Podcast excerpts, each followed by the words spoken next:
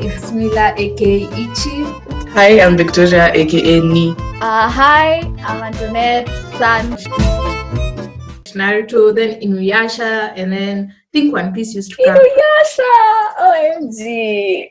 Oh, that's an anime, imagine. like we didn't have anything else we were doing with our lives. We didn't have any other shows we were watching. It was just anime and like Well, people are watching series as who are busy with anime. yeah. So I at least these days I've I've tried, but sorry, I still do that. and I remember watching Fairy Tail a lot, but right now I remember like nothing to do, which doesn't make sense. Oh, they that's- fell in love. Let me tell you, this is where you know the romantics from the non-romantics. Because let me tell you, if anything, that was one of my best parts of this anime.